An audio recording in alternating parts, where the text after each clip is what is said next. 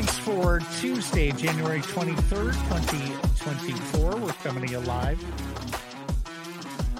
from the Go Goat Sports Studio, built by Arbor Lee, here at the iconic Wall Center, downtown Vancouver, where if you're heading to downtown for an event, for a game, make it a staycation, call the wall, 604 331 1000. Matt Sekeres alongside Blake Price, Grady Sassett, and Switches conducting things alongside intern Lachlan Irvin. In this show presentation, Applewood Auto Group. Applewood Kia and Langley wants you to join the electric revolution, folks. They really, really do. And the uh, the Kia Niro, take one for a test drive. You're going to fall in love. Uh, they can get financing for you for 6.49%. And uh, you'll be saying goodbye to the pumps for good. It's all good at Applewood. Poll question today the Canucks and Bruins, top two teams in the National Hockey League. Do you want a Stanley Cup rematch? Yes or no? You can vote at Sekeres Price on Twitter and on YouTube. And it's a resounding yes from me, Blake Price. They're two fantastic hockey markets. So bring on game 33 or whatever it would be, because that Marchand kid has his comeuppance. You know, still do. If he wasn't there, this would be a joke of a poll question. And some people might still think so. Mm, I don't know.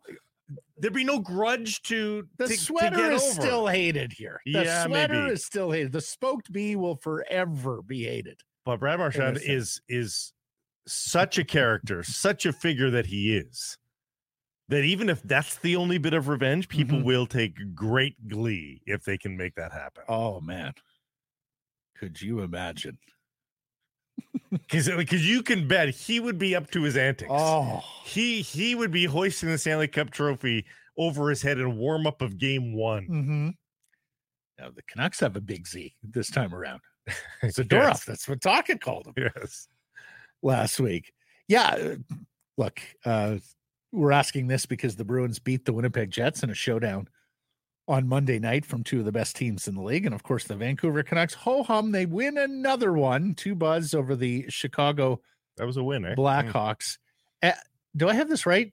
Both you and Grady were at the game last night. I was at the game. Yes. Took my nephew and my daughter. Mhm. and uh there's a lot of kids. I feel really bad. First off, I, Mhm. there were so many. I have not seen that many kids at a Canucks game in forever, and I, I think everybody wanted to show their kids the the pride of Vancouver Yeah. here, North Van, and, and Connor Bedard.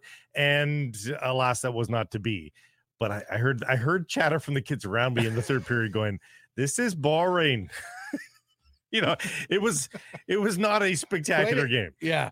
And uh, let's face it, a lot of those kids would have, Connor would have been closer in age to a lot of those kids Yeah. than many in the audience. Grady, you went too? I did, and I missed the first two goals of the game, so I So didn't you see had anything. nothing. You had nothing.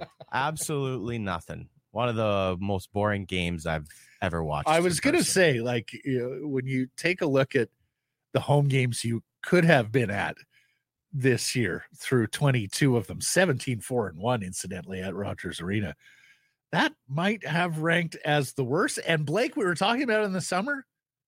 I think it was the most desirable game for the ticket market Yeah. heading into the season.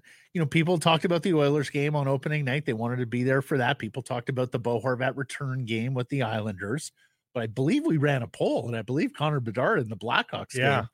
It wasn't Yeah. quite Messi playing the Whitecaps, but it was it was maybe amongst the top three games uh, for sure circled. And you know, I, I driving in, I told the kids I was like, you know, I don't think it'll be a great game, but I think the Canucks will score a lot of goals. Mhm. And then two, you know, six minutes in, I'm dunking on on that and saying, you know, told you, Dad knows a thing or two about Oh. hockey. And then I I, thought it was going to be didn't. 10 1 against San Jose again. Like, Yeah. I- Yeah, yeah, because even that Suter goal, um, like he he didn't get all of it. Like it was just sort of like he just got enough of it, you know. And and it's you know I'm thinking, oh my god, if they're scoring on their sort of their second and third uh, stab at it, then this is going to be a runaway. And in the end, and it's a it's a funny game. I, I think we should now put to rest that this is a one line team. Like even if they're keeping a lot of line together, Matt, this isn't a one line team.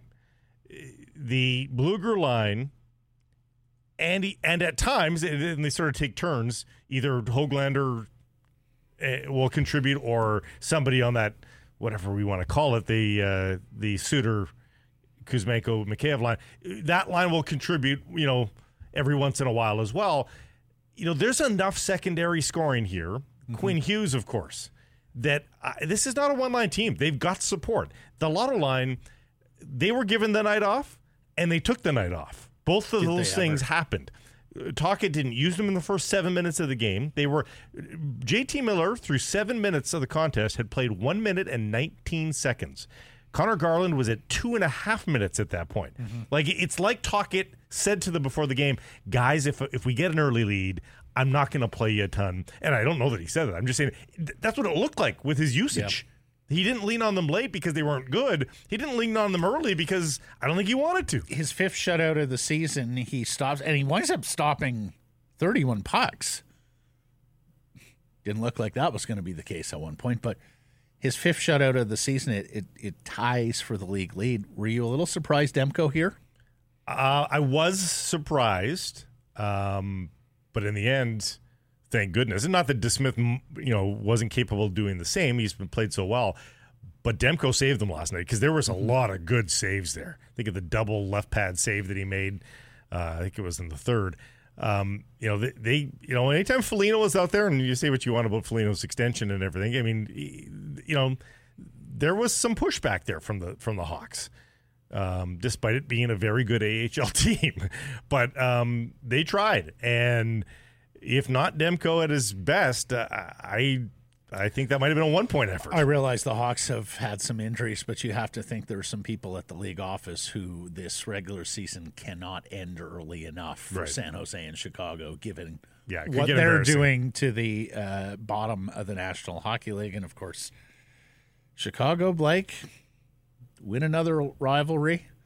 They could have the two Vancouver first overalls, Connor Bedard and Macklin Celebrini. And of course, we remember that fantastic Canucks Blackhawks rivalry late in the 2000s into the early 2010s when that Stanley Cup champion Blackhawks team was underpinned by so many British Columbia players. So, um, My yes, goodness.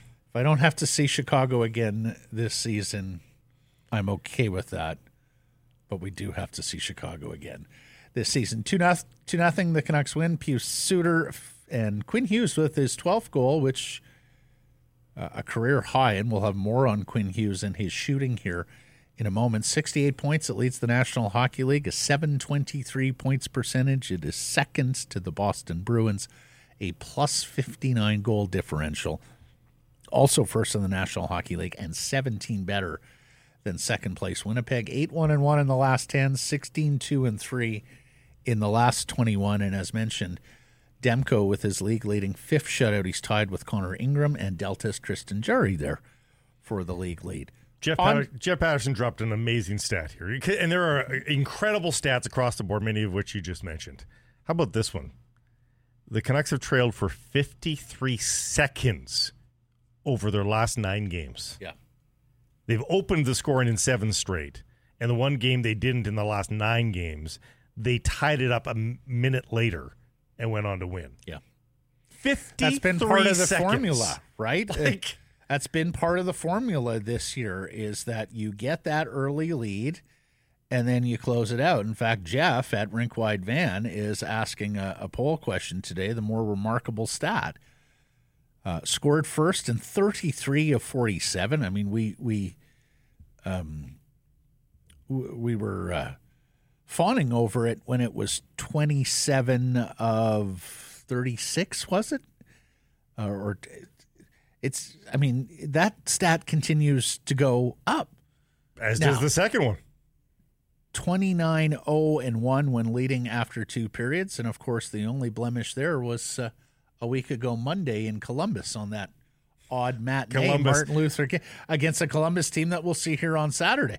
Uh, before we get more into the game, Blake, St. Louis coming off a game in Calgary Tuesday, so a tired St. Louis team, and then Columbus, one of the worst teams in the league, Saturday after a couple days rest, and then the All Star break. Yeah.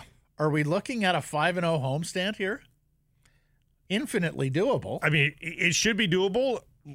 The Chicago game concerns me. Like you know, and, and again, there's a huge, an easy teaching moment for Rick Tocchet. Um, and, and really, this should extend for the rest of the season as well. there is no finish line here. The All Star break is not the finish line, and they need to regain some focus and some drive here. Or there's there could be some embarrassing results here. Well- and, and I just and I thought that as a you know a two goal lead is not much in the NHL these days, even against an AHL team like the Blackhawks. Like I, I thought, really, are they going to blow this streak?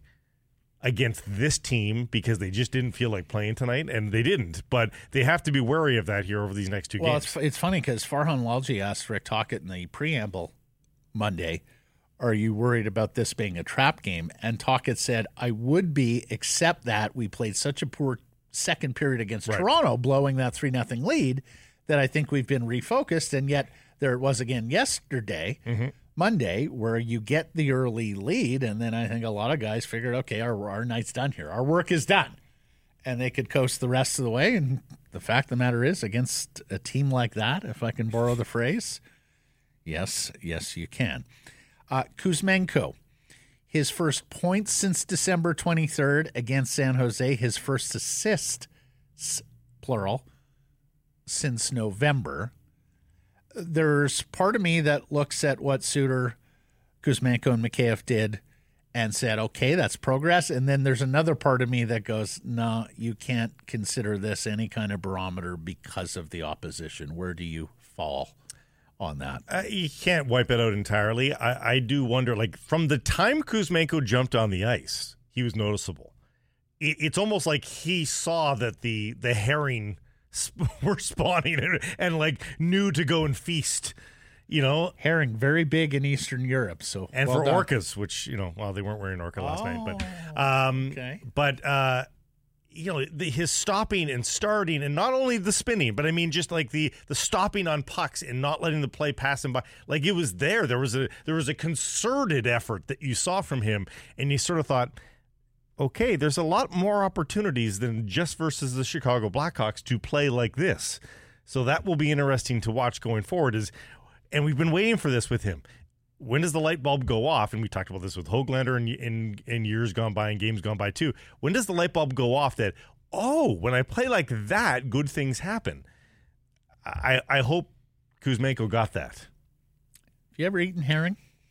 I don't think I have. Mm-hmm. No, haddock, not herring. Well, big difference there, especially in this pickled herring. Yeah, I don't think I've had pickled. Yeah. herring. yeah. No, I wouldn't recommend it. uh, well, it was the Suter line and the Lafferty line that was really carrying play for the Canucks through most of last night, and then head coach Rick Tocchet had a thing or two to say about Pius Suter and that li- and that line. Let's take a listen. Yeah, yeah. There's more triangles. You know, a little more holding on to pucks. Um, they were closer together. Even if a guy lost it, there was another guy there to pick the, the loose puck up. Um, so hopefully that's a good start. You know, they they did a lot of video session the last couple of days, um, and I think it worked for them. This is the second time in three days where Tocchet has talked about Video. Video. Yeah. So you, you do wonder whether that's a more macro message to the rest of the team when coach is spec- uh, specifying video as often as he is. Well, if there's any risk of some players putting their feet up, going All Star break is here, uh, there's another group of players here that are clearly drilling down and, and getting more focus. So that's good. I mean, that's it's, it's a really good sign. Quinn Hughes with his 12th goal of the National Hockey League season. And of course, he is in this uh, derby with Cale Makar to be the leading scorer amongst defensemen in the National Hockey League. Hughes up to 57 points, McCarr sitting at 54 points. And we noticed it really from the first game this year that Quinn Hughes was not simply going to be an outside shooter or somebody who was content to create and then dish, that he was going to look for his own shot. Let's hear from Coach Tocchet on it, and then we'll hear from Quinn himself, the captain. That worked this summer though. He was he worked. Uh, I mean, he was skating with his brothers in July. I remember talking to him, and he, he told me he was working on the, the, the kind of push and then pull it. And uh, he's had about I think about five of those goals in that same spot on that top shelf, short side. It's probably the hardest shot in hockey to hit. You know, uh, to hit that short side. He's hit five of them. Some guys take three years to hit that, and he's had five this year. So yeah, that's that's a credit for him working how hard he worked in the summer on his shot. His shots, I bet you, it's about ten or fifteen miles more harder than it was last year. So that's a credit to him. That And- short. Go ahead. And I think that w- w- what he just mentioned about the miles per hour, I think that's what we all thought when we when we heard that Hughes was working on a shot. Oh, he wants to you know r- take Right. it away from muffin status, and he has. But more importantly, since when did he become the pie plate guy hitting hitting the corners like that? Like Rick is absolutely right that he scored goals from that spot, and Mm-hmm. well, that, Rick's counted them five. and, and that's you know those are the goals re- you know reserved for the very best sharpshooters in the league. I was going to say it may not be the prettiest goal in hockey, but it's qu- it's still quite beautiful. And it's when you can do skillful. it. Uh, and it is skillful. And the other thing is that he's now got five. Now that's in other teams' heads, right? Like now, if you're a goaltender, you can't cheat off that near post because he's good enough to get it up above the shoulder and into that corner. And if he's doing, if the goaltenders are doing that, if they're going to be sealing that post to the nth degree when they see him dancing down that line, guess what? The guys that are in, That's in exactly front it. have got a That's two thirds of the net free. Well, and you create a, a, a dilemma for the defenseman as well, Yeah. or, or the forward who who's on the check there. Do you steer him wide, knowing he can hit that spot, or do you have to protect against that? So that's something I think will. But is he a good serve the passer? Canucks. Is- is- that's right. Uh, here's Quid himself on his shot. trying to find those spots down low where I can um, score from there, and instead of the wristers from 80 feet out where I'm um, hoping for a tip or whatnot or a really good screen, you know, there I can score, and you see me score from there. So just trying to you know get aggressive and put myself in, in good positions where I can do that. Yeah. Still amazed too at his aggressive uh, play. Like there's on the defensive side, he, t- he talked about aggression there offensively. Th- Oftentimes, there's an easier play to make for him um, in terms of just being safe if he's getting forechecked. His nonstop motor with his legs and his and we know his edge work is great, but edge work is exhausting. And yet, even in the third period, if he's under the forecheck, he's just as comfortable spinning off a guy and using his own legs to get away rather than ringing, rimming it around to Ronica or whoever it is that he's playing with on the other side. He, the kid's just amazing. Well, and, and I'll bring you back to a couple years ago, Blake, when we wondered on Hughes and Pettersson, in fact, wow, what marvelous players. Is this their peak? And to both of their credit, they have found ways to still get better, still improve, become better and more dangerous hockey players, particularly on the offensive end. With Hughes, he's up to 57 points. I mean, there's a chance to get 60 here by the All Star break For both of them, and, and, and already four more goals than his previous career high. for both of them, I think strength is a big part of it. I think we wondered for both of them. Okay, but can they? Can they actually get physically stronger? They're such slight guys to begin with. Right. You can tell they're not frames that are going to put on a lot of weight, No. deal with all of that. But they both did. Like they both put on enough muscle Mm-hmm. and enough strength that they can withstand the rigors of the NHL and they can play 60 minutes in their style. And in Quinn's case, without losing the speed or the elusiveness Yeah, that's as right. well. Uh, now, all that said, again, we're talking about this win and these performances with a grain of salt. Why is that? It's not just the lineup Chicago dressed Monday. They've lost 17 straight games on the road, Not good. and they have scored just five in their last seven road games. So it truly is a glorified AHL team at this stage in the proceedings. Montreal Canadiens better than the Chicago Blackhawks. That said, still a team that's in the bottom third of the National Hockey League and a team that will be selling off parts by the March 8th trade deadline. Fantastic article today from Frank Seravalli on Daily Faceoff looking at Sean Monahan. And of course, this is the name that we have been talking about for the last few weeks here on Sekeres and Price with regards to trade deadline targets and the rental market. Monahan in the final year of his deal at a very affordable price, too. In fact, you- take a look at some of the rentals, quote unquote, like, for example, Adam Henrique in Anaheim, who we talked about Monday because he, had the two goal game on Sunday. He's making $5.8 million. So the Canucks would have to do some degree of cap gymnastics to add a player like that, perhaps even if Anaheim retains 50%. We'll see where they are de- uh, cap space wise closer to the deadline or at the time of of these trades. But in Sean Monahan's case, you're talking about a player who's making 1.8 million against the cap. And so that is pretty easy to just drop in your lineup. 1.98, just under two. That is pretty easy to drop right in your lineup without any kind of subtraction. Frank thinks the Montreal Canadiens are going to be able to get a late first round pick for Sean Monahan and making the uh, note that they got a first round pick from Calgary for taking on the Monahan uh, contract when it was far more expensive. Wow. And now maybe getting a first round pick after rehabilitating the player who has been oft injured, not this year, he's finally healthy, on his way out the door. Don't tell Flames fans that Montreal will end up reaping two first boy. round picks for Sean Monahan. What do you think? Is that something you would uh, do if you're in Rutherford and shoes? Um, I- there's worse moves to make. Yep. Uh, his versatility, like I don't, he hasn't he hasn't earned the right to just be a center. I mean, if he has to get kicked to the wing for this reason or that reason, uh, if they do break up the lotto line, I think that he has to be okay with that. I think he would be playing on a first place team. Um, he's not. He, he's don't forget he's he's not a light. We were just talking about frames, and he's you know bigger dude uh, who's had a lot of success in the playoffs. I think he's 21 points in 30 games in the playoffs in his career. Um, 6'2", 202 pounds. Uh, I'll get his postseason stats here in a second. Uh, yeah, 21 points in 30 games. Yeah. Now, Frank does a deep dive into the player, and it's instructive because this is a guy who has changed since his Calgary heyday, and with good reason. You can consider him an all situations player, though.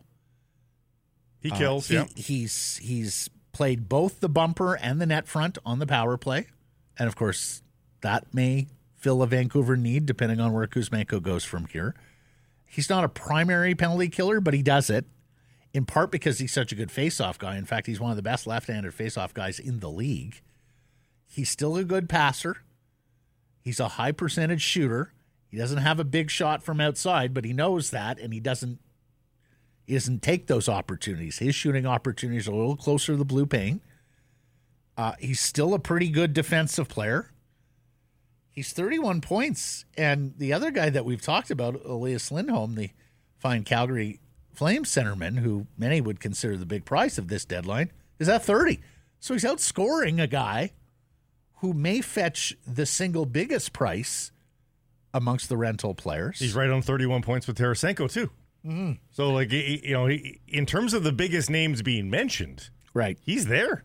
Now, as Frank notes, this is not a guy who plays physical anymore. And you wonder whether the injuries have got him shying away from that contact. He is one of the, uh, I think he's somewhere in the 400s in terms of forwards in hits this year. So he doesn't hit anybody. I think he's beating Gaudreau, though, who has one hit on the league. He, he, One uh, hit. He's uh, skating is average. He's not a burner, and of course doesn't have a, a dangerous shot. Isn't a complete offensive player by any stretch. And because of his injury history, I think you also have to ask yourself, can he get through the 20, 30, however many games it's going to be, and then multiple playoff rounds without succumbing to anything physical? I'll, I'll say this though, um, you also become smarter as a as a player, and I, I do wonder if he's not consciously necessarily saving himself for the playoffs, but I think you just you end up finding yourself in that position. Like if Monahan finds himself in the playoffs, let's go down Fantasy Boulevard here. He's a Vancouver Canuck in the playoffs now as a top ranked team. I- I think you're probably laying it all out there again. I don't think you're making business decisions anymore. I think you're probably engaging more physically than you did in January games for the Montreal Canadiens. Fair? He j- fair, but he just does it so infrequently now. But Yeah. Yeah, and uh, in terms of a, a late first round pick, and Jim Rutherford has sort of hinted that that is Oh, their preferred currency. Uh, I, I I think you do have to consider that, particularly if it's going to cost you a whole lot more to get Lindholm or Jake Guentzel. Speaking of, Pittsburgh loses five two in Arizona. Did you see the own goal?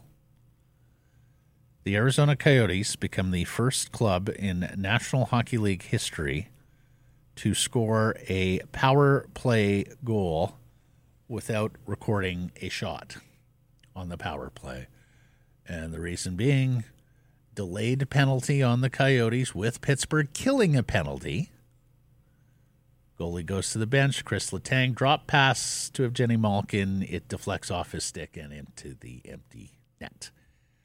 Now, a little bit. That almost uh, it's going to be on every blooper reel forever. That that is. It didn't almost happen to the Canucks last night, but there was a skittish moment on a drop pass on a There was for the Canucks. last- Hughes yes. awfully risky around Yeah. his own em- empty net, and of course, when we speak about own goals here in Vancouver, Yeah. we must note Loui Eriksson. Yes, In his first game as a Vancouver Canuck, he never recovered from there. never. So, Pittsburgh, in what is a really tight Eastern Conference playoff race, drops a second in a row, 48 points, five back of the second wild card with four teams to jump. They do have games in hand against some of those that they are pursuing. Man, that is a A- race. And well, no, take a look. Sec, I mean, second place from the Metropolitan down, the Philadelphia Flyers at 56 points, 55 for the Hurricanes, 53 Detroit, 53 Tampa, 51 Islanders, Devils, Caps at 50, Pens at 40. I mean, you might laugh, but any level of hot streak from the Buffalo Sabres would bring them back into it. And they're third last in the conference. I mean, they're not that far out of it. Kyle Dubas had previously said he was going to wait until the All Star game to see where his team is at. But if this continues, it sounds very much like Jake Guentzel and some Pittsburgh Penguins may be available at the trade deadline. But you just know because of the pedigree of the team that they're leaving and the want to still surround Malkin and, and Crosby with some level of talent, that's going to be a, a, a higher price to pay. And, and there's just there's a higher in production right now from a guy like Jake Guentzel than there is from a guy like Monahan. And so the question becomes for the Canucks in their current situation with the assets that they have and don't have, and that is they don't have a huge cupboard. Do you bother paying the piper for a guy like Guentzel when I think you're still mm-hmm. improving your team by acquiring a guy at Monahan's cost?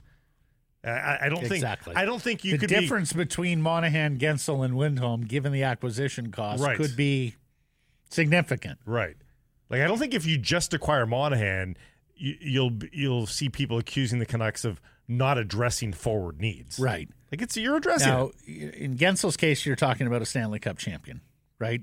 Where the Yeah. other two guys, and, it, and that's got some currency with some managers and some scouts and some organizations. So, and needless to say, But a winger, the other, well, the, pure winger. True. The other thing is the old trading axiom. You know, you you better know a lot about the guy you're sending out because I assure you, you're going to know less about the guy you're bringing in. Right. They would have a very They good know Guentzel. Yeah. book on Guentzel. Yeah. We have seen all the ex Penguins join this club since Rutherford and Allvin took over. Our friend John Shannon wants to make it a drinking game every time you hear the word Pittsburgh or Penguins on any kind of Vancouver based If you missed it yesterday. sports Yeah. program. Eh, fair enough. I mean, we'd all be drunk. Uh, it happens a lot. Now, practice at Rogers Arena, and this was teased. We knew it was coming in January, and Then of it course, disappeared. Well, but we they said the coming in January, and we knew it had to happen this week because they got two more games left, and then they're on a break before Ulster. So chrome helmets have arrived at Rogers Arena for pras- practice. We did wonder: is there any chance of green? And then people uh, people sleuthed the video and thought and found out no, it's going to be blue. Yeah, if you slow down it's the video, chrome blue. it could be cool. I, do, I don't like the silver and the gold for the record, Nor do I. but because this is a color rather than I guess the others are colors too, but you know what I mean. It just mm-hmm. it, it looks too I don't know too flashy. This the picture at least looks okay. So Well, put it this way: we have long criticized the National Hockey League and its marketing efforts and not wanting to step out. I'll give them credit for this. This is arresting when you see it the first time. I I'm with you. I've the Kings in particular. Oh, no bueno. yeah. But this is arresting. It may very well play with kids. It may very well play with certain crowds. It's more So muted though. it. Like the gold and the silver is so blingy. that's it. It's so flat. This is more muted. I, I find those helmets distracting. Like Yeah. I'm not watching the hockey because they're so bloody distracting. I agree. I think the blue has a better chance of blending Yeah. into a hockey game. Uh, we'll see. Uh, we'll see how they look either Wednesday against St. Louis or Saturday against Columbus. Have they announced a game yet for it, or does it stand a reason it's going to be the Blues game? The shiny blue, I don't think we have any uh, shiny blues against the Blues. yet. Yeah, That would make sense. I mean, they you see this with goalie gear. They usually break it in before the the next game or so. Guys do it with the gloves too, right? So Okay. Well, I want to say a big thank you to everybody who commented and supported. It was fantastic seeing their positive feedback yesterday. In what began a new era of Sekeres and Price, we are back to live. Each and every day we'll be live on YouTube, on Twitter, and on Facebook starting at 11:30 a.m. Pacific time. This is the evolution of the show from the very first uh, time Blake and I got back together in February of 2021, or I guess it was March, and recorded something. April.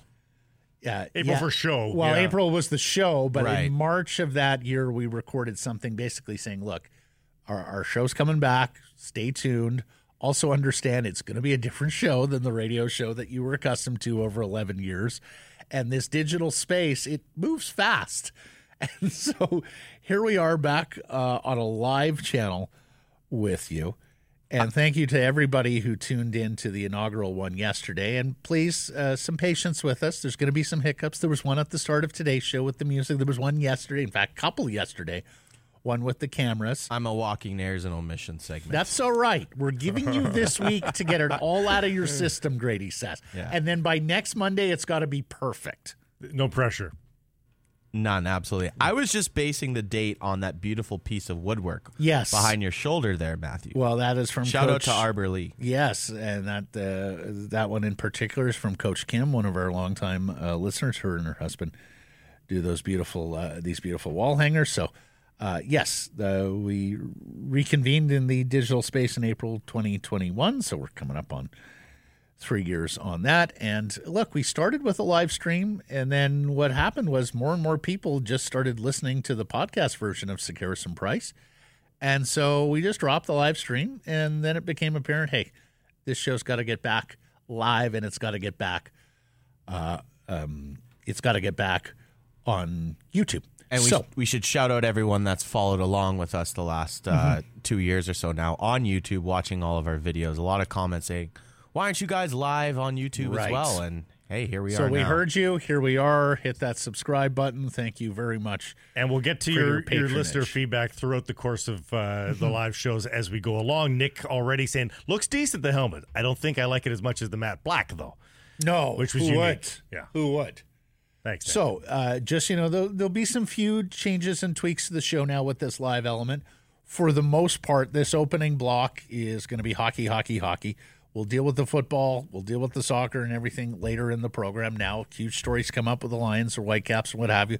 We'll certainly bring them to this opening block, and of course, the summer comes around, and and hockey typically goes away in August. So, uh, so it'll be a little bit malleable. It'll morph. Yeah, a little Yeah. bit malleable then. Uh, our first interview will always be on this live stream as well. It will follow the opening block, but there'll be much more on the podcast, including some of the features that you love. To the people we go is on the show today. Chance for you to feedback and get your comments and thoughts heard on the program. Hashtags the best and worst of of twitter.com. All of that is coming up. Uh, coming up on the live show, you'll hear a welcome Matt. Sorry, coming up on the live show, you'll see Jeff Paterson. Coming up on the podcast, you'll hear a welcome Matt, followed by Jeff. Let's get into it. I don't know if it was malicious. Probably not. But I do know it was another WTF moment. My question to ownership would be was it worth it? And the architect, and I use that term loosely, given there wasn't much architecture, more finger painting with this team. It's like the running of the Bulls in Pamplona. You know someone is going to get hurt. That's what you all need to understand here, right now. They say some of the best trades are the ones you never make. The Vancouver Canucks can attest only with a twist. The best trades they've made are the trade requests they didn't fulfill. Can- Canucks continue to lead the NHL in wingers Brock Boeser, Conor Garland. Big reasons why. So bizarre. Because this time last year, if you'll remember, we were talking about which guy to trade and wondering if they were even tradable given their expensive contracts. Now, Boeser's 27 goals, tied for seventh in the NHL, and he's off to the All Star game in Toronto next month. He requested a trade last season in the midst of a, a dreary campaign when offense was a team staple, only not with him. His 18 goals in 74 games were the second lowest total of his career in a full season. But a strange thing happened this summer when Boeser, taking cues from head coach Rick Tocchet, changed his offseason regimen, and came back to camp in better shape, telling management he was happy to be in Vancouver, wanted to remain with the team. He's got buddies here. Then there's Garland. He needed a hat trick in the season finale last April to finish with 17 goals, and he looked to be a piece that simply wasn't going to fit here. He hadn't struck chemistry with any of the centers he played with. On the eve of this season, word broke that Garland had requested a trade too. Now, he would later dispute the trade request phrasing with an odd explanation that he changed his agent to facilitate the Canucks cap problem. Whatever. It was hard to blame him. Last year was filled with dysfunction, and his career was stalling out. Fast forward to Saturday. He's the best player on the ice in a 6 4 win over Toronto. All the hard work and quote unquote staples, as Tocchet calls them, have finally translated to some production of late. He's up to eight goals, 16 assists. He's been a constant on that line, which has consistently outperformed its opposition. Hell, it's been good for two months. With 35 games to go, and then the playoffs, of course, there's still a ways to go with these players and with their respective stories. But so far, it's worth asking where would the Canucks be without him? That's welcome out for today. We invite your feedback. Feedback channels as follows on email live at sekeresandprice.com. You can text 778 402 9680. It's the Great Clips text message inbox on Twitter at Matt Sekeres, at Sekeres Price, and welcome out a presentation of Great Clips, 37 salons in Vancouver and the lower mainland. All of them proudly Canadian owned and operated. I mean, over the course of his career, Conor Garland is a .59 points per game player. He started this season and with he's about he's just shy of that. just I shy think. of that. He's .51 right now, and that's in light of he had five points in the first 20 games of the season. and that's what I mean. Is the you know as that line has gotten going, we talked about this on Monday's show as well. I mean, it's the classic example of if you do the right things, the points will come, and the points have come here over the last quarter of the season. 19 points in the last 27 games, and that is a winger they can use. Oh yeah.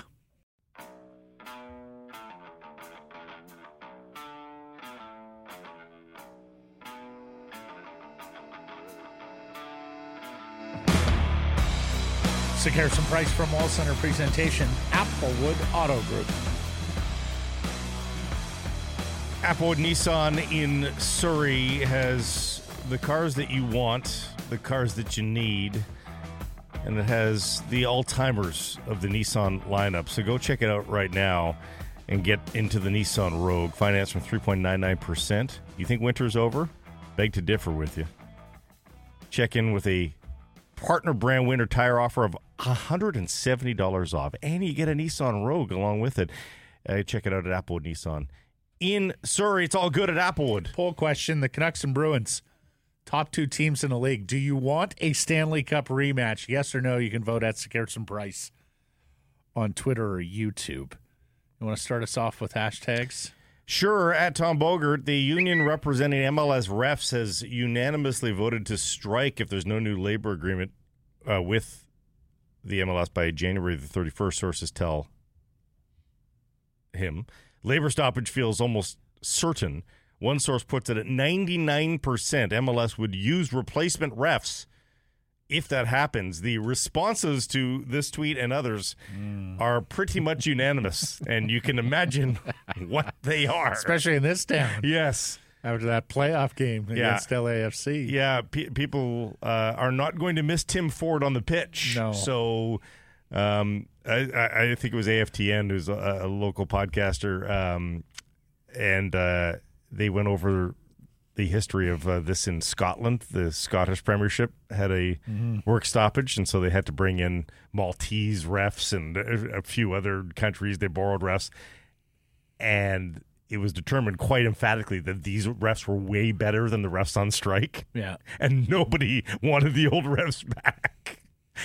So you got to be careful. wish for. Yeah, exactly. Bob Nightingale, that'd be Nightingale. The Dodgers are adding depth to the starting rotation by signing veteran James Paxton of Ladner, British Columbia. Yes. to a one year contract. He'll receive a base salary of $11 million with incentives. As we all know, it has been a torturous, well, really half decade now Yeah. for the big lefty. One time, course, threw a no hitter at Rogers Center in Toronto as a member of the Seattle Mariners. He has not pitched 100 innings since the 2019 season when he was with the New York Yankees and won 15 games. In fact, he has pitched just 21 innings since then in 2020. Sorry, eh, 96 innings last year, but there was 21 innings between the end of the 2019 season and the start of last year with the Boston Red Sox. He got to 96 innings last year in 19 starts 64 and 38 all time and uh as someone who covered and chronicled his journey from being a Blue Jays draft pick at the University of Kentucky and then to the Mariners in that 20 Blake he's 35 years old now. Is he really? Can't believe that. Yeah. But he is 35 years old now. I'm going to read his biography because there's not many Canadians, No. not many players, period, who have played for New York Yankees, Yep. Boston Red Sox, Right. LA Dodgers. Right. I hope he finishes with the Cubs so he can finish off the holy quartet. But honestly, um, you know, he- overall, was he poised for more than what he's given so far? Yes, probably. Oh, if he stays healthy, Blake, goodness gracious. Right. I mean, I'm looking at his seasons between 2016 and 2018. He was exceptional. I mean, yeah. Yeah, it's too bad, but he's still he gonna have stuff. I mean, you throw no hitter, you've got pretty good stuff. So- He's still going to have a tale to tell at the end of all of it. Uh, Kyle Lowry's been traded, everybody. Yeah. Um, a key figure in the Raptors championship. Uh, he's been traded to Charlotte from the Miami Heat, who seemed to love him for the couple of years that he was there. Uh, at Woj ESPN, the Hornets have no immediate plans to work on a buyout with Lowry and are expected to see if they can work another trade for him before the February 8th deadline, sources tell ESPN. Uh, Twitter went crazy when the trade happened because uh, two theories were floated: uh, a buyout, and he'd return to the Raptors; a buyout, and he'd head to the Lakers as a you know part of the retirement plan there in in Los Angeles. But um, well, and you see a lot of those buyouts with Yes. older players who go to contenders ar- around the NBA. yeah. So we'll see. deadline. We'll see if they can find it. I, I mean, I think people will probably just hold out, thinking, "Why am I going to trade for this guy if I can probably get him for free uh, later?" But uh, yeah, uh, it could be the end of the line here for Kyle Lowry. I would think this. I mean, he uh, he has intangibles. Mhm. You know, as uh, those who watch the Raptors follow the Raptors. he was a pretty likable player. Even if you weren't a Raptors fan and didn't cheer on that championship, I, I mean, he was a blood and guts kind of guy. Well, and also uh, a little guy, Yeah. you know, in in that sport who's who's made good. Is he under contract beyond this year, or is that it for him? I think he might be. Done. Yeah, no, that's it for him. Yeah. He's a UFA after this year, thirty-seven years old. Pretty good trade for the Heat, though. Um, Rozier's a pretty Yeah. nifty player. yeah, he's uh, useful for them. Okay, a few on Jason Kelce. Going back to Jason Kelce. Yeah, in the uh, luxury suite at Buffalo, cheering on his brother. At Clarence Hill Jr., Cowboys corner Trevon Diggs was in Buffalo rooting for his brother too. Of course, that being Stefon Diggs, Bills wide receiver. But he kept his clothes on, to which an account calling itself Can't Hold Me. Fuck was he going to do? Take off his shirt every time his brother dropped a ball? At Drunk Phil's fans. My wife saw the picture of a shirtless Jason Kelce last night and said, I love Jason Kelce. He's awesome. But when I did this at Tommy and Cindy's wedding, I was an asshole with a drinking problem. right. Double standards. And then there's this, Blake. I wanted to give the Swifties some time here today because I may have got it totally wrong with Jason Kelce. You may recall I said yesterday, was he trying to compete for like the camera time and the attention in the suite? At Swift Army 1989, Molly, who says she is what she is today because of Taylor Swift's music. That is in her Twitter bio. Yeah. I feel like Jason Kelce did all of that Sunday night to take the heat off Taylor. And honestly, I love him for that. Is it possible that Jason Kelce went, okay, hostile road environment? There's already been a lot of backlash about the number of times there's cutaways to her in the suite.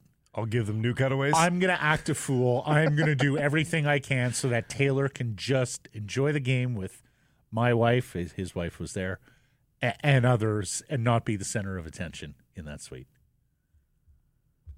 I mean, it's very possible. they seem like very thoughtful guys, and and uh, uh, I do like them a lot. Um, it might be that he just wanted to have a good old time. It might be that he was just drunk and not really yeah, on that level. I don't know that we need to analytically. I mean, he much was he was tailgating with Bill's Mafia in the parking lots of Orchard Park. yeah, he got after it early. He sure did. Now I'm going to guess I mean, that you body. Don't, you don't get shirtless in that sort of weather unless you get after it early. I'm going to guess that body metabolizes alcohol pretty well. Uh huh. So yeah, I, I think his tolerance is probably. he can probably start early and finish strong. Um, but- Although in season, who knows? You know, he might have. Have gone dry or he's on, he's on the line. He their their, leanness is not quite the same as the uh, No, cornerback.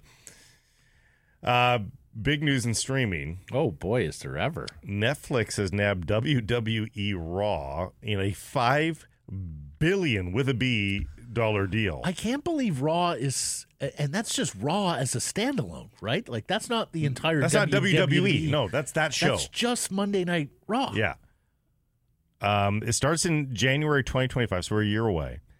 Um, at AHB Seaborn, Adam Seaborn, friend of the show, massive deal as Netflix officially gets into live sports, quote unquote sports. I think. I believe this will mean the end of WWE on Sportsnet in Canada, starting in 2025. Yes, the deal does include Canada. He goes on to say, losing WWE to Netflix creates a significant hole in Sportsnet's schedule. WWE filled lots of primetime hours and actually generated great male 18 plus ratings. Um, here's how can, here's how I can bring some usefulness back to this for a non wrestling fan. This is a lot less money for Sportsnet to make to buy hockey. This is a big hole Yeah. in the lineup. They're going to want hockey to fill the hours, Right. but they have a lot less revenue to buy said hockey now. Well, it's an interesting play for Netflix too, because you know, as opposed to having to go out there and create your own content, and of course, some of those shows can run very, very expensive, and you don't know if they're hits or not. Yeah. This is, as as you, as Adam says, jumping into live sports entertainment uh, at a pretty significant price point. Grady, help me out because you're more wrestling guy than me. I know CM Punk is back. Who's the biggest star in WWE right now? Is it Roman Reigns? Yeah, I, I'm I'm not a wrestling guy anymore. Oh, I thought you were I the know the wrestling Rock guy. I know the Rock. I used to be. well, it's funny because The Rock is joining the board of the company Yeah. that owns UFC. I know he and- came back to an event recently. Mm-hmm. Um, oh yeah, he sure did. So did Cena too, didn't he? Cena's Yeah, been back Randy a little. Orton's still wrestling. Oh my gosh. Now, correct me if I'm wrong, because I joined wrestling way before the division into different days and shows. SmackDown is a different roster than W Yeah. than Raw. Like they, they don't intertwine much, at, if at all. They, I'm pretty sure they do these like draft shakeups, where they just Yes, they send the drafts. rosters. And then on and then on on the big day, uh, what do they call it? WrestleManias? Do they cross paths there? Yeah, Yeah, They okay. have both. Although it seems to me at WrestleMania they they reach back into the history and bring a lot of the old favorites back and Mm-hmm. try and bring celebrity. Um, L.A. Knight, Is that his name? I don't know. Grady? Never met him. Never. I don't know. You're asking the wrong guy. I I know Cody Rhodes because he's part of the Seth Rhodes Rollins? family, right? Yeah, I just Um, who's the guy it that struck Boudreaux me, is uh, doing? Kevin yeah, Owens. Kevin Owens. I know uh, Boudreaux is big AJ on Kevin. Styles. Um, What an industry, though. Honestly, uh, Sheamus, uh, the Irish guy. Yeah, yeah. Uh, but um, I mean, I didn't necessarily perceive that WWE was at its height or that in demand anymore. Uh, particularly since like AEW has been kind of a success story, right, Grady? Yeah, Like they have carved a toehold uh, in, into the wrestling audience, right? Logan Paul's in the WWE now. Oh, right, right, right. yes.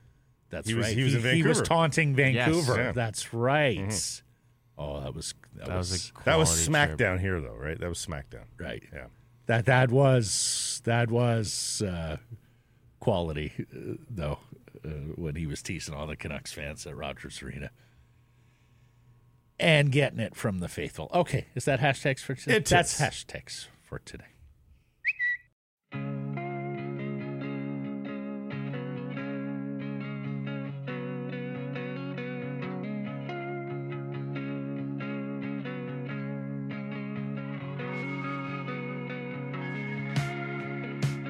Rinkwide's Jeff Paterson is our Canucks reporter. And Jeff, have we reached the stage where we can start complaining about the entertainment value of victories?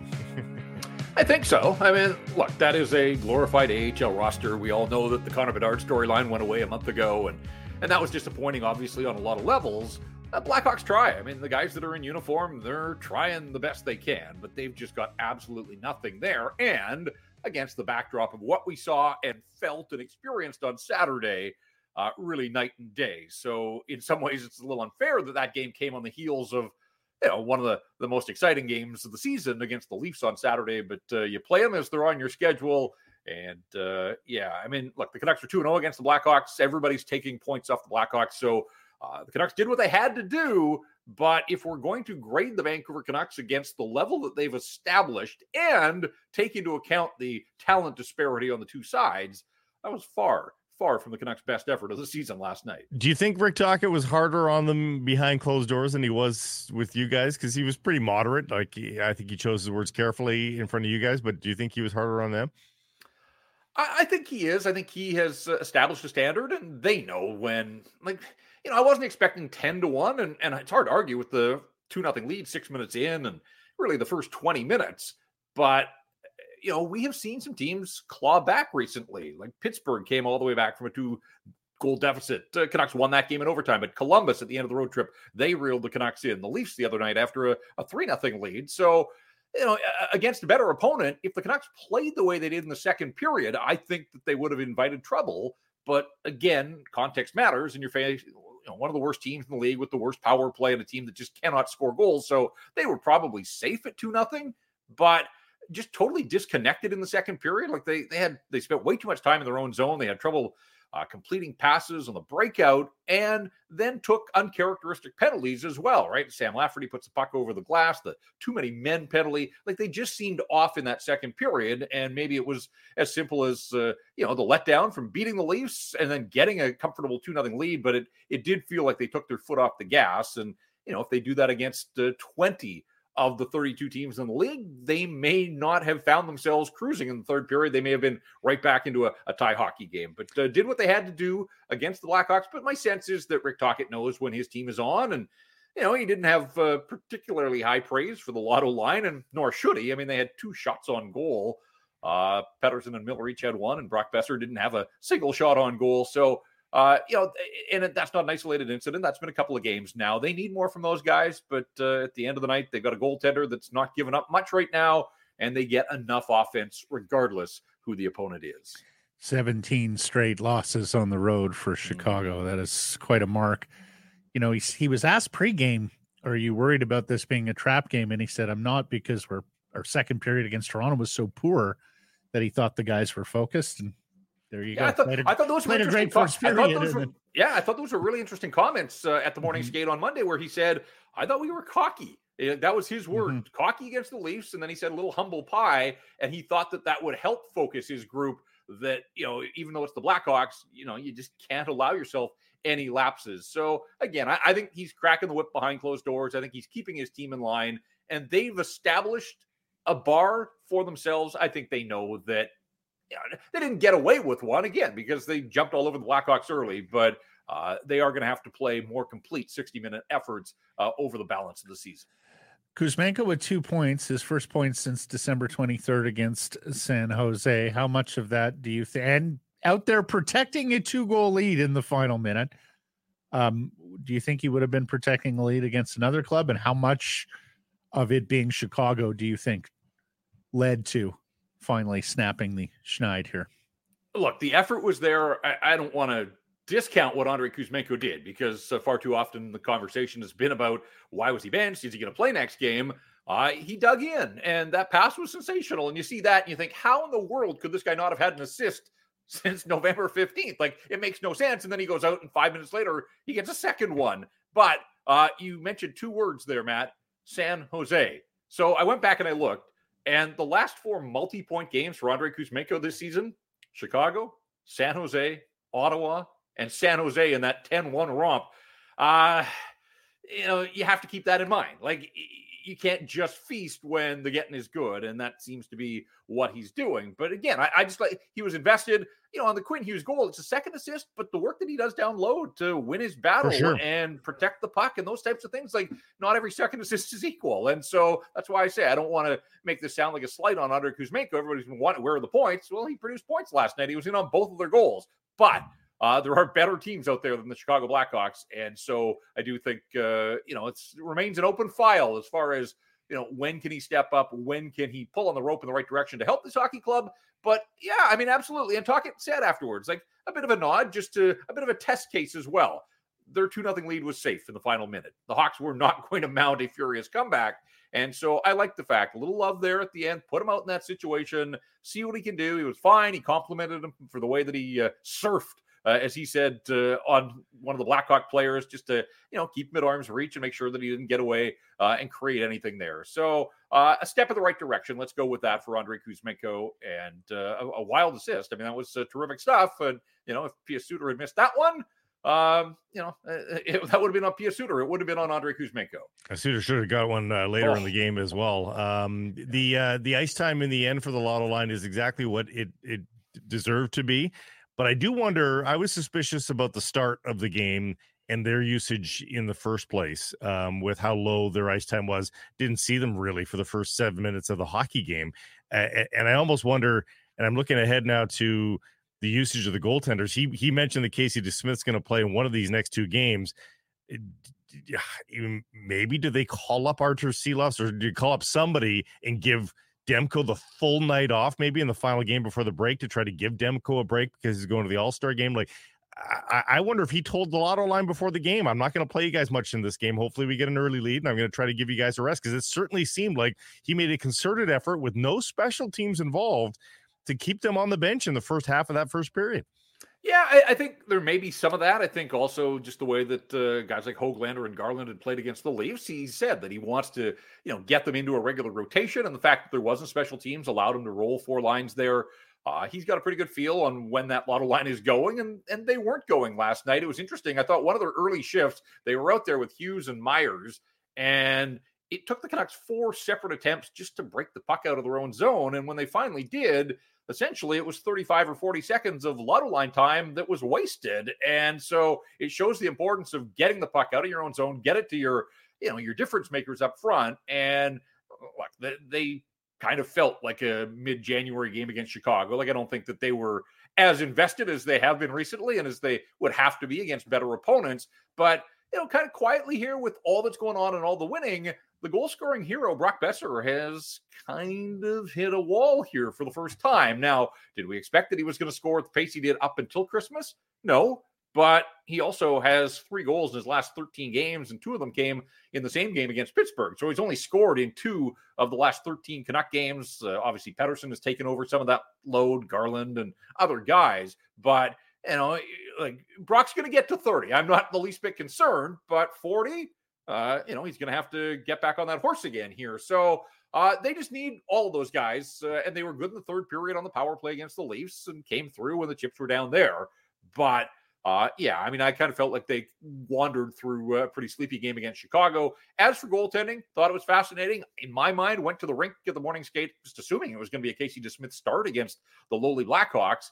But I think the decision to go with Thatcher Demko kind of fell in line with those comments that we talked about earlier about being cocky and maybe disrespecting opponents. I think the messaging from the top, if you throw your back up against the team like the Blackhawks, is easy night here, guys. We think we can get by with less than our best here.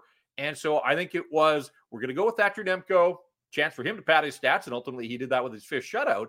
But I wouldn't be sh- shocked at all if they come back with DeSmith, even off a Demko shutout against the Blues, who beat the Canucks at the start of that seven game road trip. And with that same reasoning, that maybe by starting your backup, you snap your team to attention a little bit more and hope that they dig in and play better as they have all season when Casey DeSmith has been in there. So we'll wait until Wednesday for a goaltending decision. Uh, the coach is on the record as saying DeSmith will get one of these games. Uh, I'm kind of leaning to him getting the nod against the Blues on Wednesday night. I uh, saw you're standing on the table demanding Nils Höglander get some power play time, as I think many are off that two goal performance in Toronto. You take a look at where he's at. You take a look at Kuzmenko, and uh, again, it's San Jose, but let's say that he's on his way up after hitting the depths. Do they have that top six guy they're apparently out on the market looking for in house, Jeff? Do you think is that something you'll be watching between now and the March deadline? Whether or not either of these guys can get into that top six and be that piece that management seems to think they're missing? Oh, I think they need uh, a piece on top of what they've got on this current roster, and I think that the Andrei Kuzmenko situation is, you know, we give him his flowers for last night, but I think that's going to be ongoing, and I think it's going to be uh, directly related to the level of opponent and sort of the battle level of the games that they find themselves in. Uh, there'll still be some nights where his ice time is diminished in third periods, I think, and and Nils Höglander has been incredible in that fourth line role, and the coach kind of feels, I think, that that's where he's best slotted right now you know, he's fourth on the team in goals though with 14, and they've all come at even strength. So I, I, get that the second unit doesn't get a lot of ice time, and they don't score when they are out there generally. But I just think that Höglander, like, what's the argument? And it's a question I have to put to Rick Tocchet here at some point soon. Is just what is the argument about like your second line, second unit hasn't scored a power play goal since November. Now the top unit, uh, when it's on, it's on. And as we saw against Toronto, top unit can be difference makers. So, you know, this isn't going to revolutionize the look of the Vancouver Canucks, but it just feels like a little shine for a, a guy like Nils Höglander who has performed so well. Plus, you know, he knows where the net is. And so why wouldn't you? Like, what's the downside of giving him a little bit of love and giving him the, you know, the scraps that that second unit gets instead of a Sam Lafferty or a Ilya mm-hmm. Mikheyev or, you know, Garland's not coming off there, but Conor Garland hasn't scored a power play goal this season. So, you know, any of those guys, it's impossible for them to say, oh, they're, you know, you, you can't move them off the second unit because they don't score. Why wouldn't you try a guy that's got 14 goals for you all at even strength? Mikheyev looked a little more engaged last night as well, eh, um, which is why maybe he got one of the looks there on the power play. But they're they're rotating that fifth guy, right? I mean, uh, somebody's trying to stake a claim. Uh, that fifth spot on the first unit seems to be up for grabs.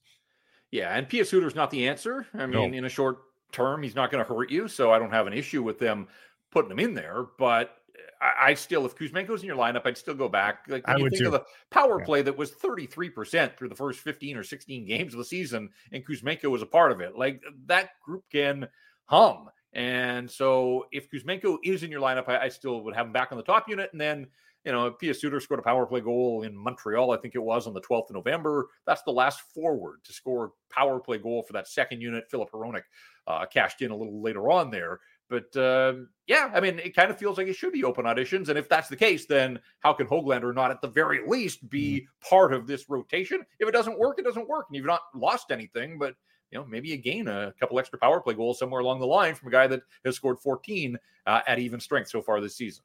How big a loss is Carson Soucy over the next five or six weeks? Yeah, I, I think uh, significant. And look, they were playing with borrowed money on uh, the health situation. And you look at the Blackhawks and some of these other teams that uh, have been hit hard by the injury bug, and the Canucks haven't. Unfortunately for Carson Soucy, he's sort of taking up their uh, allotment, his third time on the shelf. The first one was only a couple of games, but then, uh, you know, missed the time from mid November up and through uh, the start of that last road trip. And here now we're saying five or six weeks was the diagnosis from the coach yesterday. It sounds like a broken knuckle. And yeah, I mean, he's just a calming influence out there. He's not spectacular. He's rarely going to be a star, but uh, you know, plays the system, the, the Canucks the, the way that they want. He's a big part of the penalty kill.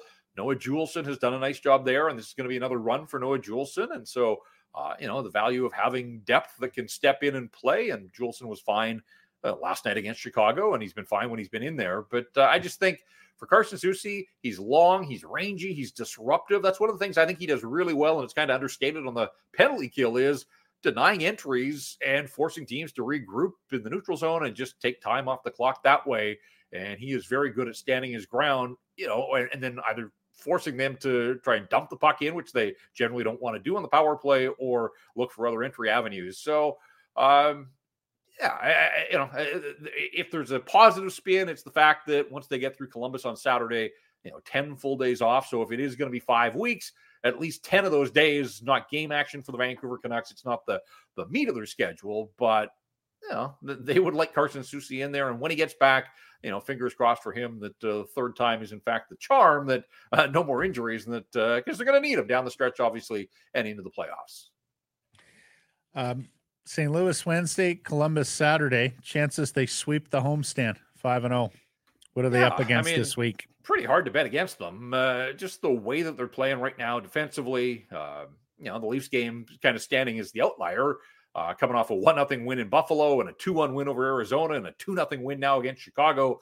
You know, they are finding ways to grind out these low scoring games. And that was something that they just couldn't do under Bruce Boudreau. They could score goals, but they couldn't prevent goals. And winning the, the low scoring games I think last night was the fifth time already this season that they have won when scoring two or or fewer goals. Like that's just a win that the Canucks didn't have uh, in their back pocket under the previous coach. Now some of that's goaltending. Uh, you can't win the low scoring games if you're giving up three. And so Thatcher Demko locked in right now with his five shutouts. And remember, uh, it, you know, it wasn't that long ago. Like shutouts were his bugaboo. Like he could turn in a great performance, but one somehow would sneak past him. And right now he's tied for the league lead with his fifth shutout of the season and he is just on an absolute roll. Like his master career best with seven straight victories. Uh, you know, he's looking. Uh, and again, I know the Leafs got four on him, but in that third period, when they needed the Canucks, uh, or when the Canucks needed goaltending, uh, he rose to the occasion. So, yeah, the idea of them sweeping the homestand. Look, they're sitting on 68 points, guys. If they get one win out of these next two games, and I think they will, they will guarantee themselves 70 plus points at the All Star break, which like it it just there are so many stats on a nightly basis that come out of these Canuck games, but the idea of them having 70 points, it wasn't that long ago. They had a 69 point season, and we're talking about 70 points here at the All Star. They pass the cut if they sweep them, they pass or they they come close to passing a second season. Um, in addition to the one you just mentioned, and I also just think it would be so amazing for them to sweep this homestand and further frustrate the Oilers, who mm-hmm. will win every single game they play and will still look up and go, "We've gained no ground on this team ahead of us yeah. because they've been just as hot." It's uh, it's been incredible. Let me uh, let me ask you this, Jeff. A fantastic piece, uh, piece from Frank Seravalli breaking down Sean Monahan, one of the available rentals at this deadline. Uh, suggests that Montreal can look to get a first round pick, late first round pick back for Monahan, which of course we suspect the Canucks first round pick will be late. What do you think? Would you give up a late first for Monahan? I, I, I would take a long hard look at uh, at the player. I have to admit, guys, like did Sean Monahan find a time machine somewhere. Like honestly, I thought he was 33 years old. Like he just he's been around forever. He's only 29 now. His body has uh, taken some some bumps and bruises. But when I looked at his as a 29, like yeah. this guy feels like he's just been at this, and we saw him so often, obviously uh, in his years in Calgary. So uh, that part surprised me. And on a Montreal team that uh, you know struggles to score goals on a lot of nights, he's having a decent offensive season. So um, I, I, think they could do worse than Sean Monahan and I, I, he would be on my list of players certainly to continue to kick tires on. Uh, let's give the Canucks pro scouting department a ton of credit here. They've barely missed this year, and so I think fans have to put their trust in. You know, if this management group is going in, they're doing it on the advice of uh, the guys that are out there, the bird dogs that are, you know, scouring the bushes and keeping an eye on all these close players. Obviously, the ones with Pittsburgh ties you know, management's got some firsthand knowledge, but uh, I do think that sort of a, an underrated part of this Vancouver Canucks season is the work that the scouting, the professional scouting staff has done. And we know in years gone by that that's been a massive downfall. So uh, curious to see, but yeah, right now, I think Sean Monahan would absolutely remain on my list of players uh, to keep yeah. on. Pretty, pretty uh, good playoff producer, too, in well, uh, his history. As we mentioned, he's outscoring Elias Lindholm this year to date. As Really, we yeah? enter play Yeah. On Tuesday. Last question, Jeff. It's our poll question. Uh, the Canucks victory, the Bruins victory over Winnipeg means the two best teams in the league by points and points percentage, your Vancouver Canucks and the Boston Bruins. Are you up for a Stanley Cup rematch?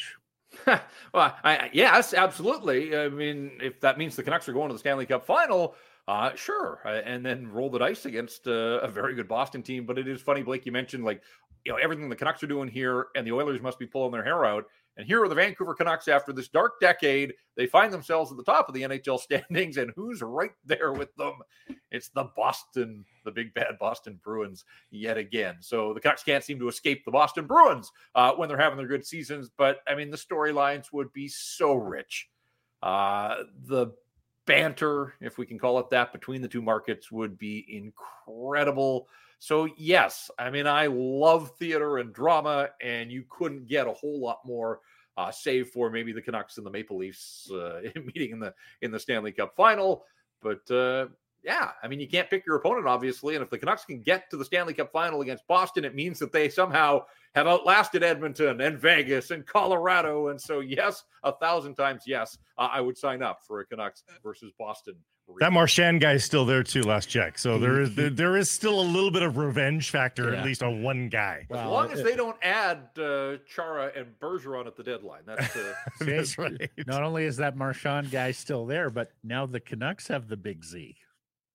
Oh yes, I guess. You, Tocchet called him that on Saturday, right? Or uh, last week. So does that mean free cross checks in front? Never know. uh, just don't poke the bear. Fun stuff. Thanks for this, Jeff. Catch up Friday. all right, guys. Thanks.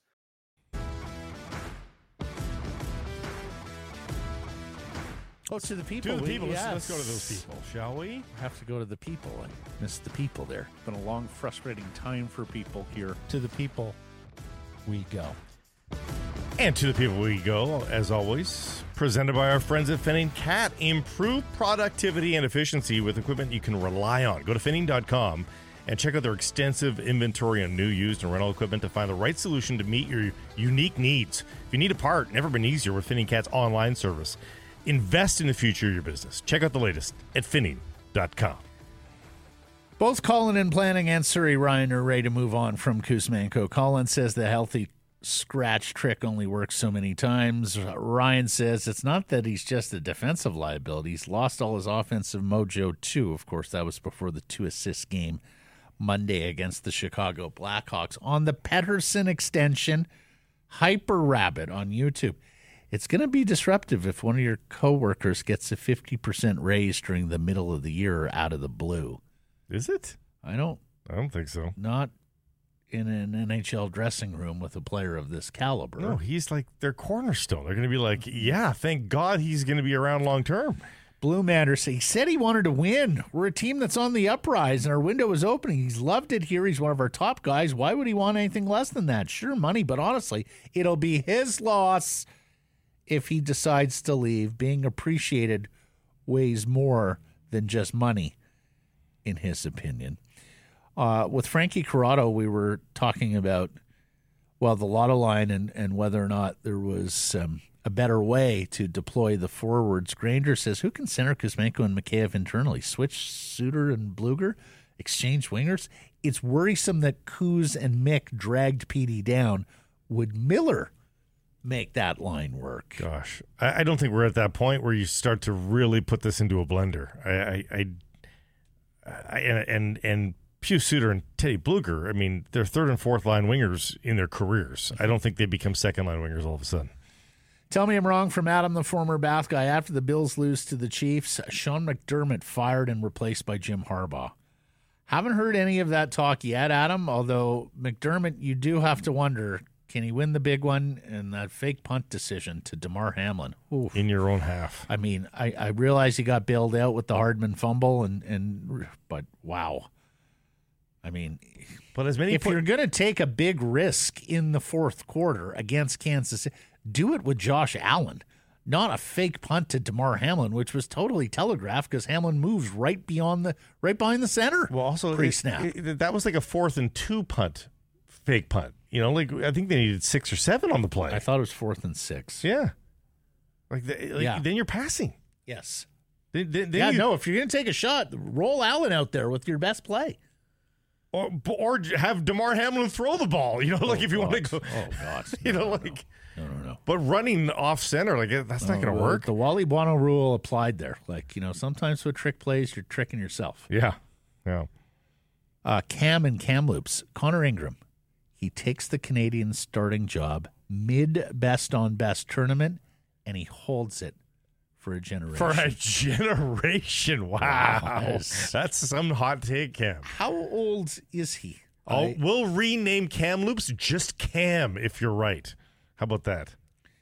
is he um he's 97 born, so he's Well, he's he'll be enough. 27 next month. Yeah. Yeah. Basketball Phil with a hot take. The Raptors use one of their three first round picks on Zach Edey.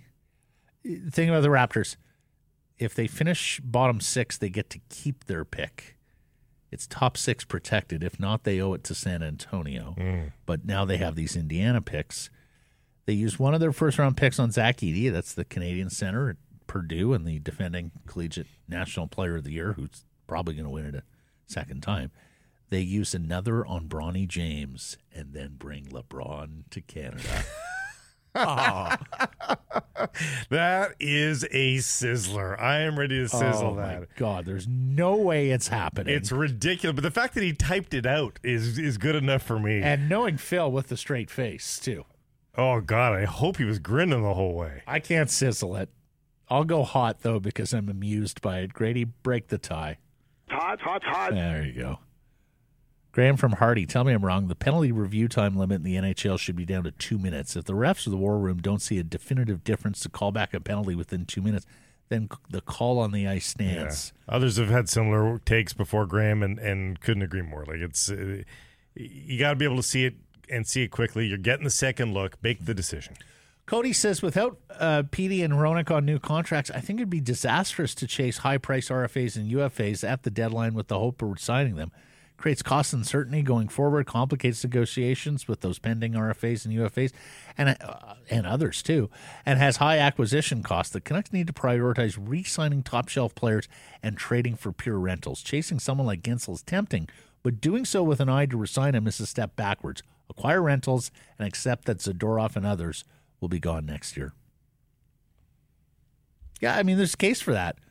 That's, uh, Jeff has articulated something along those lines. Jason Cloverdale, tell me I'm wrong. Outside of the trades and hiring talk, at Rutherford's best action is keeping the chairman's hand out of the hockey ops Oh, cookie jar. For sure. Right, so right, Mayor of Wrightville. Although right. this has always been the case, folks, is that when the going is good, yes, they do take a step back. Mm-hmm. It's when there's adversity that all of a sudden uh, the knocks on the door and the phone or calls when start. there's a weak hockey chief who will allow that to happen. Has there been many weak hockey chiefs? Well, when Benning was there Oh, with no well, Trevor Yeah, but th- that, they also had adversity too, so it was double double factor. Tell me I'm wrong. The Canucks are proof that parity in the NHL can turn a fringe playoff team into a Stanley Cup contender without major surgery, and that the traditional five year old plan to slowly build a team is becoming extinct. The Canucks plan has gone out the window, and who better than Rutherford to course correct on the fly? That's from Omar. Yes and no. Um, I, I think you have to also give the Canucks that um, they hit on a you know it was ten years of losing almost, and they did just by being around accrue enough first round picks that they that they hit on enough to to to make a core. It wasn't their plan, but No. they but they lost for long enough that they did establish a core. uh, or gathered assets like Bo Horvat that they were Yeah. able to flip for ready-made NHL assets. Here's the thing, Omar. You may be well, you may well be right with a Five contender. Yeah. in a single season. The slow build is still the best way to build a perennial contender. But I'll also give him that five years might be long. It might be too long now. Like you might be able to do it in three. Well, particularly if the cap is going up and you can spend free agent dollars a little more wisely. That's right. Yeah. Like, take a look at Buffalo, Blake, who are down again this year and likely to miss the Stanley Cup playoffs for yet another year. And I don't know if But they just don't acquire talent outside of the draft. That's all they've done is draft. They haven't Well, done anything else. th- they signed the wrong free agents in a lot of cases. But you look at Buffalo going forward with all this young talent and with this cap going up, because remember, they were quick to re sign some of these young guys, right? And get them on what they think is. So they're looking at about 25 million in space next year with not a lot of, not a ton of important RFAs or UFAs to resign.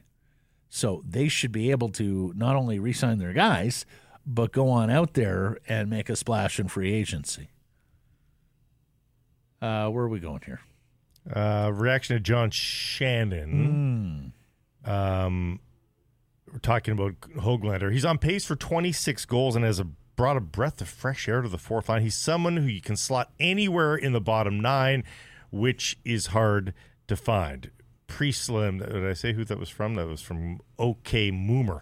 Uh, pre-slim. If Höglander was 29, I'd be okay trading him, but he's still young with lots of potential. I'd rather trade our f- late first than him. I think that will be the first thing to go. I, I would bet the Yes. first shoe to drop is the first rounder.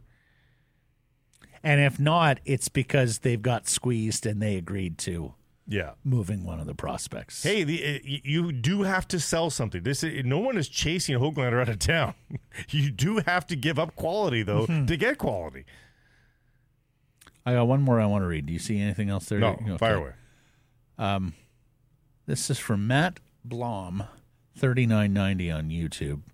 He caught our Michael Del interview Monday. He said, "Just curious if any non Vancouverites stumbled onto this show and listened from outside of BC. I've been listening since I was in college, and now I'm thirty eight. S and P, quite the tenure now." Yeah, not all in this form, but yeah, in Well, some form or another. To answer your question, Matt, yes, a lot of expat British Columbians, Vancouverites tune in from abroad on podcasts. Check out our YouTube, and of course, now live on YouTube. But I got to correct you. Unless you were in college at a later age, Matt, we haven't been going for like 16, 17 years. Might have been- maybe it's grad mere- school. Merely 12. I was going to say, it's going to, I hope it's grad school. I hope you're a doctor now, Matt.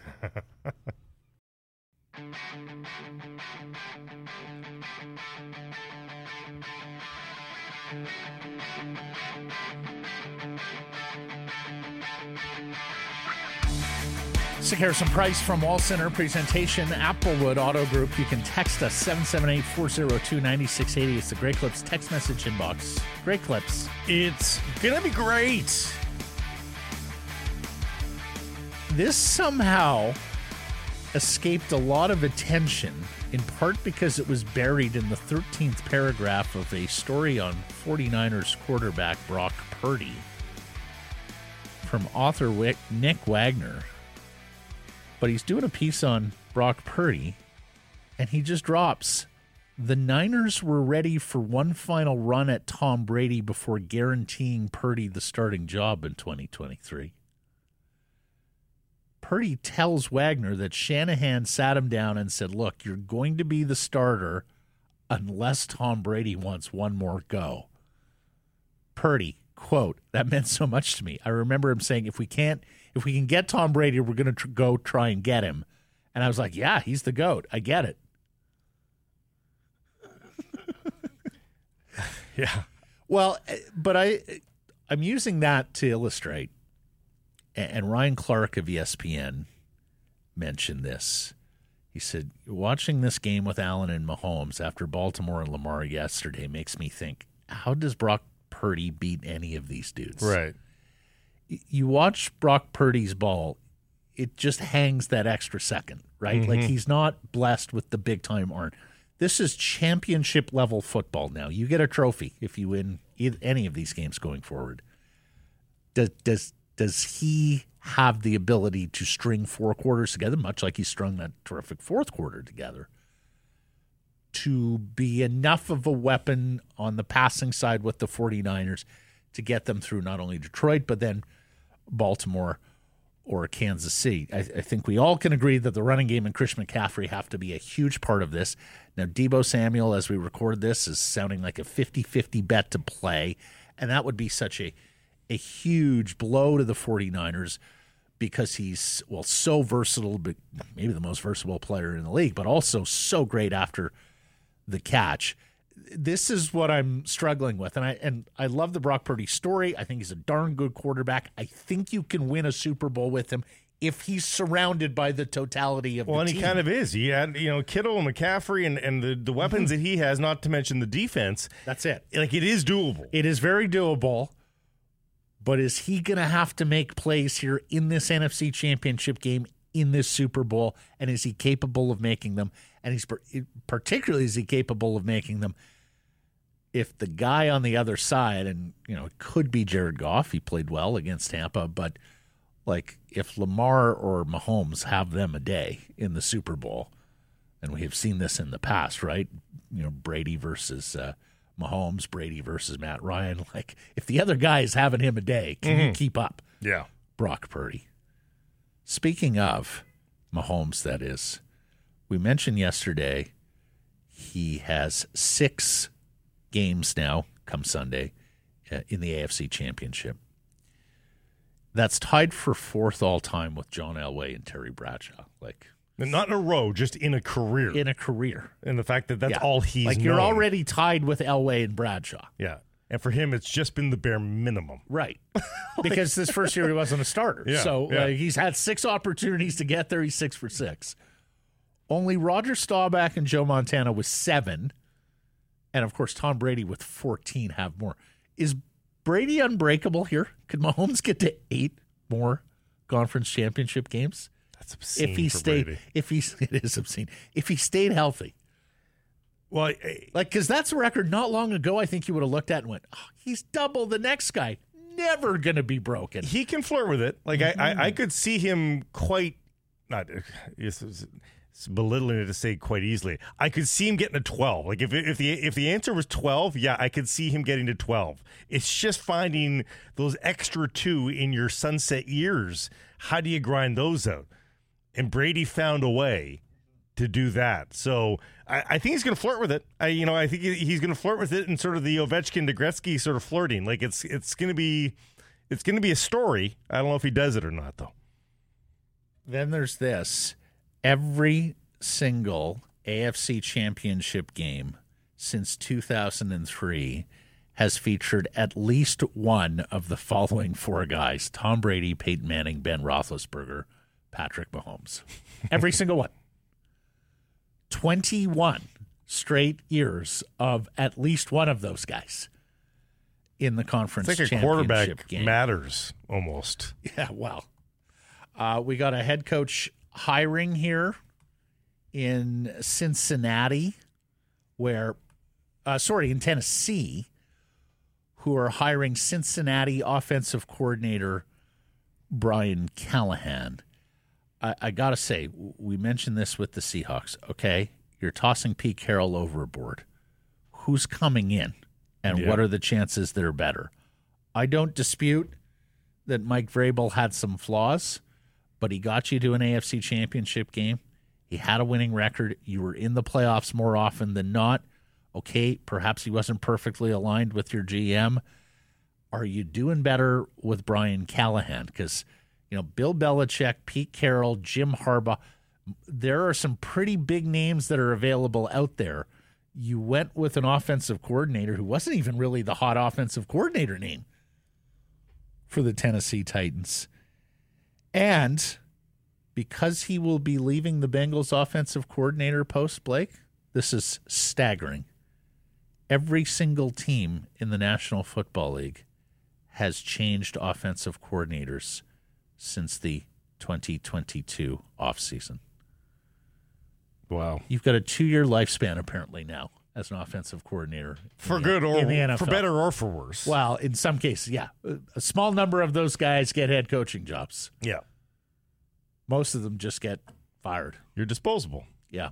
You, you need to make a, a change. You need to shake things up, Yeah. but not really ready to fire the $6 million, $10 million your coach. Yeah. You tweak the Or, uh, sorry, there is door number three, which is you move offensive coordinator posts from one team to the other, which Shane Waldron has done here, moving from the Seahawks to the Bears. And there's uh, talk that he is going to bring former CFL uh, most outstanding player Kerry Joseph with him, who's been an assistant Yeah. with the Seahawks. So still waiting for the the hoodie, Harbaugh, whether Pete gets another opportunity. Boy, you haven't heard much about Pete Carroll's name here. I- I No. wonder if that's if that's telltale. Maybe. Uh, quite a night in the NBA last night. Did you pick up on this? Karl-Anthony Towns and Joel Embiid setting respective franchise records for points 62 for Cat, 70 for Embiid, which actually caused uh, Kevin Durant to blush almost when he was told about it in his own post game. Like in, in a different game, he just caught wind of it and was aghast. But uh, for that to happen on the same night, and I believe we are only a day removed from Kobe's 81 point night in terms of the anniversary. So something about late January here that brings out big point totals in the National Basketball Association. I mean, NBA final scores these days are gaudy. Yes, they are. Like 130s and 140s Oh yeah, the on one the regular. forties and the one thirties are So it, it to me, it's not actually that surprising that we're getting back to those days. Um, but it's still a lot. It's a, you know, it's a lot to see 70 points. And Embiid before the game too was measuring himself up against Victor Wembanyama and was thinking, "My God, I don't look up to a lot of people in these." Uh, he Yeah. he kind of looked at the kid beside him and looked up to the heavens and shook his head.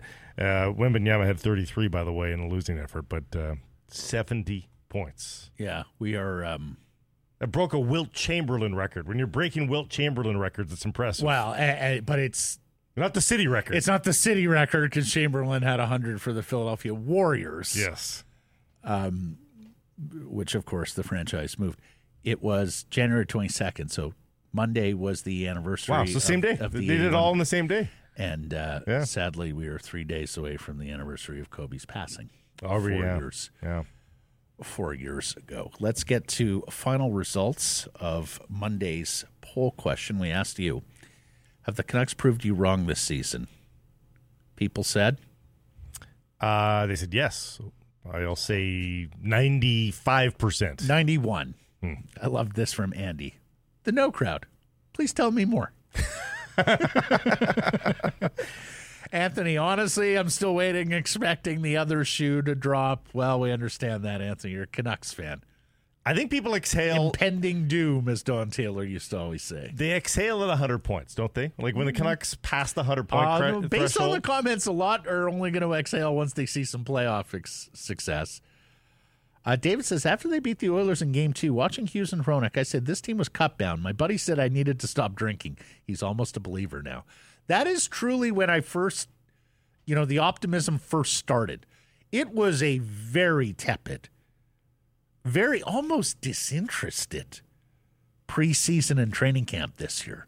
There just was not a lot of buzz about this hockey team playing. And there certainly wasn't expectation. And then Casey DeSmith has that Mona Lisa versus Edmonton in game two, and they beat the Oilers in those first two games. And we were at Greta, if you don't if you remember, and the place was going crazy. And I think a little bit of the optimism started to to flow that day.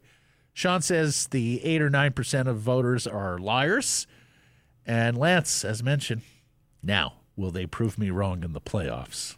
There you go. Never satisfied, right? Not until a Stanley Cup is Well, brought to we we got into a little bit of an off-air debate here today, and we'll make it into a poll question closer, maybe to the playoffs. But is house money a thing? Well, You know, like Yeah. I, I I think that it is. Like I, I think if they I think people want some playoff success, but Mm-hmm. I think if they lost in the second round, I don't think people are wringing their hands, going, "This this sucks. No. What a wasted year." But is that the definition of house money? Because you're Well- going into the first round. If Well, Matt, you know, could- for they- me, house money only only applies once you get to the place. If you're a believer in house money, Well, Matt, they Like, could I easily win the President's very- Trophy. They could easily win the President's Trophy. Normally, if you're a President's Trophy winning team, it's kind of cup or bust. There's not many President's Trophy winning teams that are like, we just want to win a round. right? Like nobody says that. Well, that's why I'm saying, But I- does house money then apply? yeah, I think I think it still will.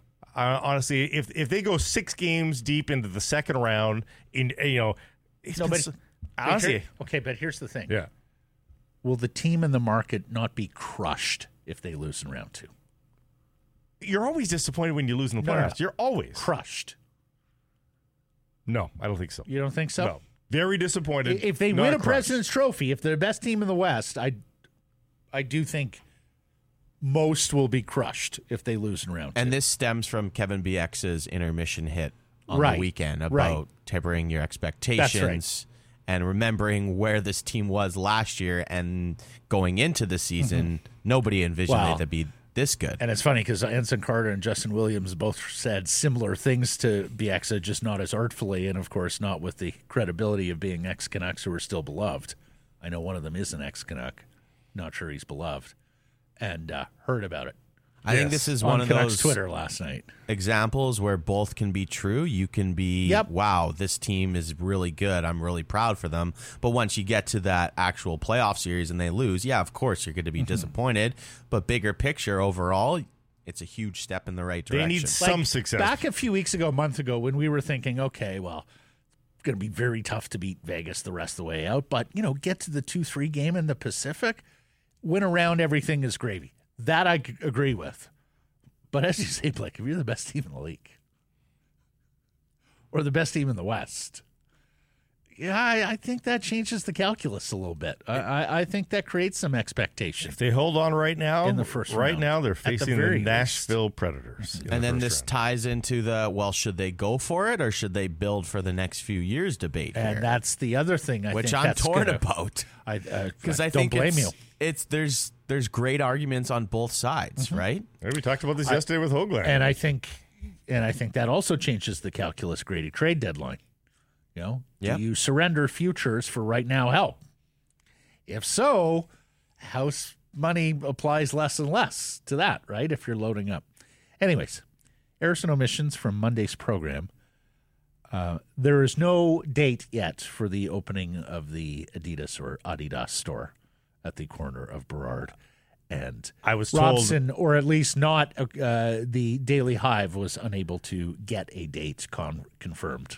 I did get info on this too. Um, not sure this store's moving in there, if not for 2026. Like it's a 2026 play. We'll see if it even Oh, exists I mean- past 2026. But again, i- i- who cares? Yeah, totally. If, if Lionel Messi's going to show up there when Inter Miami comes by because he's an Adidas guy, or you're getting any kind of World Cup players or personalities showing up there, I'm gonna guess amazing. that. I'm gonna guess that becomes a hub for 2026. A 35,000 square foot Adidas store. I bet you that becomes sort of a de facto, uh, you know, festival point almost.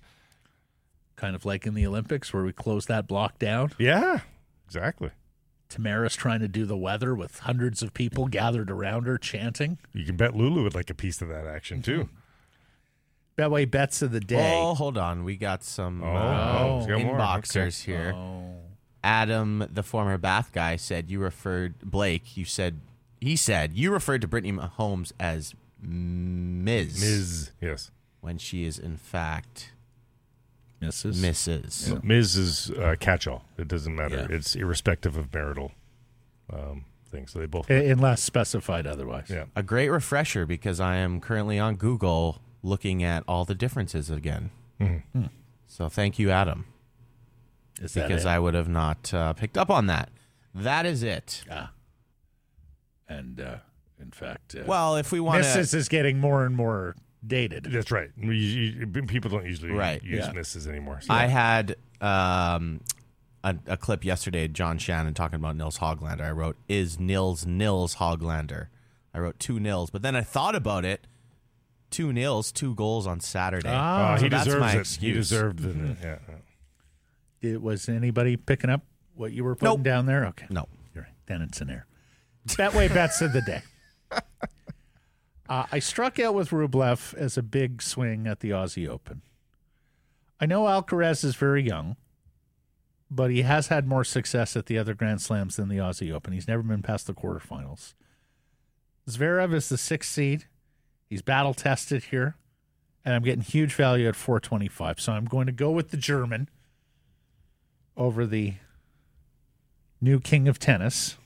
He's won two Grand Slams in a row, huh? U.S. Open and Wimbledon, Alcaraz. So, uh, looking forward to the uh, culmination here of the Aussie Open on the men's side because they're unlike the ladies' side where all the seeded players are out. The men's side, all the big dogs are still there.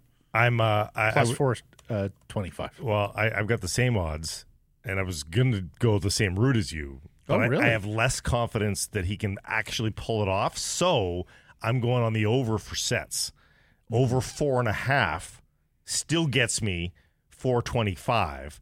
And it could be in a win or a loss for Zverev. It's just Mm-hmm. they go to five sets, pays out at 425. Let me correct myself. Alcaraz is not won two in a row. He has previously won a U.S. Open. He won last year at Wimbledon. On your Betway bets of the Is day. this is this like the demilitarized zone for E's and O's though? If you make a an error after E's and O's, Does no, it- still counts. Still, yeah, yeah, okay. yeah. That's why I wanted to correct it before I'm on East and O's again tomorrow. on your Betway bets of the day, must be 19 plus to play. Please play responsibly. Thanks for listening, everybody. A reminder: subscribe to us, Rink Wide and Canucks Conversation, wherever you get your podcast. Follow on social. That's Twitter, Insta, Facebook, TikTok, and YouTube. And of course, support the community sponsors you hear us talking about. Keep it local.